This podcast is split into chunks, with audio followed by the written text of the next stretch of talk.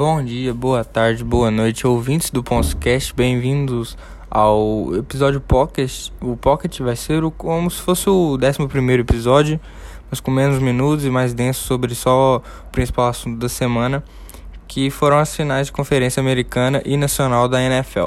Já que eu tô aqui de férias e vou dar prioridade à notícia mais fresquinha para vocês. Semana que vem vou estar tá de volta com muito NBA, futebol, final da Libertadores, que é no dia 30, e outros assuntos que aparecerem aí. Vocês não importa não, talvez vai ficar um som não tão bom. Tentei achar aqui um lugar mais mais com mais silêncio. Então, se tiver algum ruído, algum barulho, vocês não importam não. Fechou? Também não vai ter aquele sonzinho lá que vocês estão acostumados quando passo de assunto para outro, que estão com menos produção, né? Então, começando pelo Kansas City Chiefs contra Buffalo Bills pela AFC Championship, que foi no Arrowhead Stadium. Kansas City realmente é um dos melhores ataques da história da NFL. Foi um baile contra Buffalo. A unidade fez tudo que tinha direito, menos Mahomes correndo, já que ele estava com o pé machucado e não conseguia correr direito. Praticamente nem tentou também, inclusive. Mas foi uma atuação excepcional de Tyreek Hill e Travis Kelce recebendo passe e ganhando jardas após a recepção. Ambos passaram em muito das 100 jardas conquistadas. Foram 13 recepções de 118 jardas e 2 touchdowns para Kelce. Fez um jogaço muito em função de que a defesa dos Bills é terrível marcando Tyrants. Teve a segunda pior marca da liga atrás apenas dos Jets e 9 recepções para 172 jardas para Hill, que também não foi páreo para a unidade defensiva de Buffalo, que só restou assistir. Já a defesa dos Bills não fez um jogo perfeito, já que é o preciso para conter os Chiefs. Não pressionaram bem Mahomes, que teve 29 de 38 passos completos, 325 jardas e 3 touchdowns. A única maneira de pará-lo é o pressionando com quatro homens para não deixar algum recebedor livre se mandar blitz. Mas Buffalo não tem quatro jogadores de qualidade para mandar só eles pressionarem Mahomes e quando a chamada era de blitz, foi caixão e vela preta para Kansas City além que, de que não continham um ataque adversário. Se fosse contra um time até bom, venceria certamente. Mas Kansas City Chiefs é uma equipe de outro planeta. Meio que finalmente tivemos a prova de como é os Chiefs jogando a vera e para valer sem tirar o pé do acelerador. O resultado foram 38 pontos do placar e não deixando os Bills respirarem, algo que não vimos durante a temporada, porque sempre tiravam o pé do acelerador e tomavam sustos no fim. Com Mahomes voltando de concussão e com lesão no pé, talvez a certeza da vitória com o quarterback decidindo no final poderia cair por, por terra, mas não caiu. Outro destaque vai para chamadas em play action de Kansas City. Tiveram todas as 14 jardas sendo completas, com dois touchdowns e mais de 200 jardas, o que foi essencial para marcar 38 pontos seguidos. Foi a melhor marca desde 2006 de um quarterback em play action nos playoffs.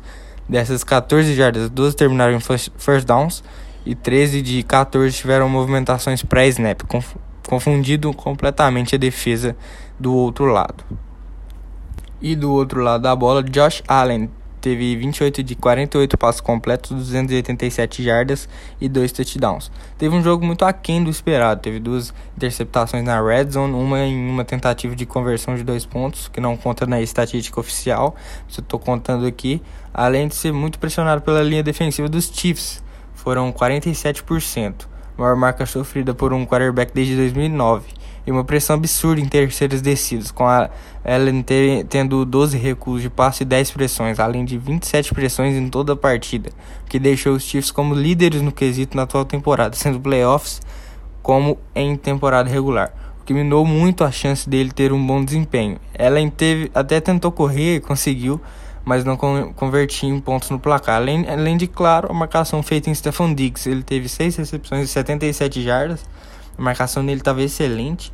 Outro fator foi que Buffalo não tem ataque terrestre. A defesa dos Chiefs é muito boa contra o passe, mas ruim contra corridas. Então, tecnicamente, sem corridas é impossível vencer os atuais campeões. Foi até um bom jogo de Singletary, mas o time como um todo não ajudava nas chamadas pelo chão. O time até conseguiu recuperar um onside kick no final, algo que não acontecia desde 2014 nos playoffs. Deram um sustinho grande na torcida adversária, mas no final não deu em nada. Porém, a torcida de Buffalo pode ficar até satisfeita com o desempenho nessa temporada e do seu quarterback. Teve uma baita evolução de um ano para o outro. Kansas City conquistou a AFC de forma consecutiva e vai disputar o Super Bowl contra Tampa Bay Buccaneers de Tom Brady. Com certeza será um jogo de gala, talvez uma passagem de bastão do maior quarterback da história para o melhor quarterback da atualidade, que tem plenas chances de ser o maior da história. Só sei que vai ser um baita jogo no dia 7 de fevereiro em Tampa. Kansas vai, vai para o seu segundo Super Bowl seguido. A última vez que um time venceu duas vezes consecutivas foi em 2003 e 2004, justamente com Tom Brady liderando o New England Patriots e ele vai estar no dia 7 só esperando Patrick Mahomes e companhia. No outro jogo do dia foram Tampa Bay Buccaneers e Green Bay Packers no gelado Lambeau Field. Foi um embate de dois dos maiores quarterbacks da história da NFL. Tom Brady levou a melhor mais uma vez e dessa vez na, na tundra gelada do Lambeau Field. Um frio desgraçado em Green Bay, menos 2 graus Celsius ele teve um jogo praticamente perfeito no primeiro tempo, três touchdowns, conectando muito bem Chris Godwin, que recebeu para mais de 100 jardas. Brady estava muito bem em profundidade mais uma vez, e além de belos passos curtos e rápidos para rotas menores. Com os três touchdowns, ele se tornou o jogador com mais passes para a na história de Tampa Bay nos playoffs, isso apenas no seu ano de estreia. A franquia foi fundada em 1976 Porém, o segundo tempo foi bem desastroso. Três interceptações terríveis que deram chances aos Packers. Ele vai precisar melhorar se quiser vencer os Chiefs no dia 7. Mas no fim deu tudo certo. Será o primeiro time a disputar o Super Bowl no seu próprio estádio, o Raymond James Stadium. Histórico, o que fez Tom Brady só no seu primeiro ano na Flórida. Mudou completamente o ambiente dos Buccaneers, que era um time quase sempre esquecido, esquecido durante a temporada. Isso tudo com 43 anos de idade. Brady chega ao seu décimo Super Bowl e vai em busca do sétimo título, justo contra seu possível herdeiro ao trono de maior da história, Patrick Mahomes, que já se mostra um candidato à altura ao título de GOAT mesmo no seu terceiro ano de carreira na NFL, mas é absurdo o que o Brady continua fazendo. Outro destaque vai para os edges da defesa dos Bucks, de Jason Pierre-Paul e Shaquille Barrett, somaram 5 sacks em Aaron Rodgers e 9 tackles, sendo 4 para perda de jardas, fizeram o que se propuseram a fazer, vencendo a batalha individual contra os offensive tackles da outra equipe, Billy Turner e Rick Wagner. Todd Bowles chamou o blitz em 23 snaps para a linha ofensiva de Tampa, a segunda maior marca que Rodgers enfrentou nos playoffs, além de ter enfrentado pressão com quatro homens 22 vezes. Aaron teve até ótima atuação, 346 jardas, 3 touchdowns e uma interceptação. Esse turnover foi capitalizado em pontos por Tampa. Isso foi essencial, já que os três turnovers de Brady, só um foi capitalizado em pontos. Isso mina qualquer chance de vitória adversária. Porque eh, não basta só vencer a batalha dos turnovers, tem que capitalizar neles. E foi o que Green Bay, foi o que Tampa fez nos dois jogos da temporada. Além do jogo terrestre de Green Bay, foi muito bem durante toda a temporada e sumiu na final de conferência. Aaron Jones e Jamal Williams tiveram péssima atuação. Jones ainda sofreu um fumble em que os Bucks capitalizaram em pontos novamente. Devante Adams foi muito bem contido pela secundária, dos visitantes. Teve desempenho muito aquém do esperado, foram 67 jardas recebidas, que para a média deles são poucas, mas o principal é que ele só teve um touchdown. E já que ele é o principal alvo de Rodgers, o ataque não conseguiu andar muito bem. Recebedor mais acionado por Rodgers foi o Valdez Scantling, que passou das 100 jardas e entrou na endzone uma vez, mas vale destacar a covardia de Matt LaFleur em não apostar em uma quarta descida no fim da partida. Então, o principal nome do jogo foi a defesa de Tampa Bay, forçando mais uma vez, né, inclusive, contra os Saints foi a mesma coisa, forçando turnovers que nas duas op oportunidades abriram mais de duas postes de vantagem e deixaram a história muito difícil para os Packers, além de conter os principais nomes do adversário, Rodgers, Adams e Jones. E com isso os Packers perderam mais uma vez para o seu algoz na temporada, inclusive foram dois jogaços. Mas se foram, fosse continuar com essa forçação de turnovers, essa defesa muito bem, tem muita chance de vencer o Kansas City Chiefs no Super Bowl. Aaron Rodgers que comentou na entrevista coletiva pós-jogo que o futuro dele, nem de ninguém, está garantido em Green Bay. Ele ainda tem contrato até 2023.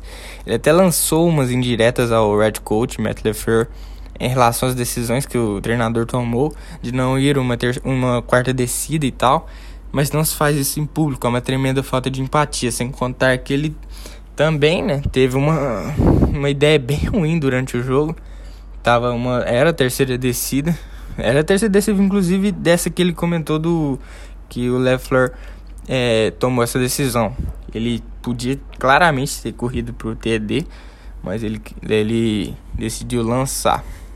É, tiveram alguns erros de arbitragem no jogo, mas um que foi bem comentado foi uma clara interferência de passe que terminou em uma interceptação de Rodgers. Torcedores dos Packers estão chorando até agora, capaz, mas nenhum time pode depender dos juízes para uma vitória. Green Bay Packers não fez o necessário para vencer a partida e, nem, e não venceu. Todos os times sofrem com arbitragem fraca na NFL. Apesar disso, a liga precisa melhorar isso muito rápido, porque um campeonato desse calibre não pode ter erros tão claros. É, eu fico por aqui, espero que tenham gostado do, desse podcast Pocket. Indique para os amigos que gostam de esportes e querem saber sempre das novidades desse mundo. Siga o programa nas mais diversas plataformas de áudio, Google, Apple, Spotify, entre outros. Me siga no Instagram para saber as notícias mais quentes, resumos dos jogos, opiniões. Sempre aviso quando tem episódio novo. Arroba Primo Boleiro. E queria dedicar esse podcast ao Kobe Bryant homenagem a ele, porque hoje, no dia da gravação, de 26 de janeiro, completa um ano da morte dele, no que ele sofreu um acidente de helicóptero. Morreu ele e a sua filha, Gianna Bryan. Não se sabe o que, que ele poderia fazer hoje em dia em relação ao basquete feminino, que ele era muito engajado na época com a sua filha, inclusive ele era treinador do, do time de colegial dela, mas foi uma, ele foi uma lenda. É, até queria pedir para vocês aí deram uma olhada no meu post que eu fiz no meu Instagram sobre o Kobe. É, foi, foi escrito de coração mesmo. Mas semana que vem aí vou falar mais de NFL sobre o Super Bowl. Uma prévia do Super Bowl que vai ser dia 7 entre Tampa Bay Buccaneers e Kansas City Chiefs, como eu comentei. Então é assim que eu me despeço. Esse foi mais uma edição do Ponce Cash e até semana que vem no mesmo local, mas no dia comum de quinta-feira. Valeu!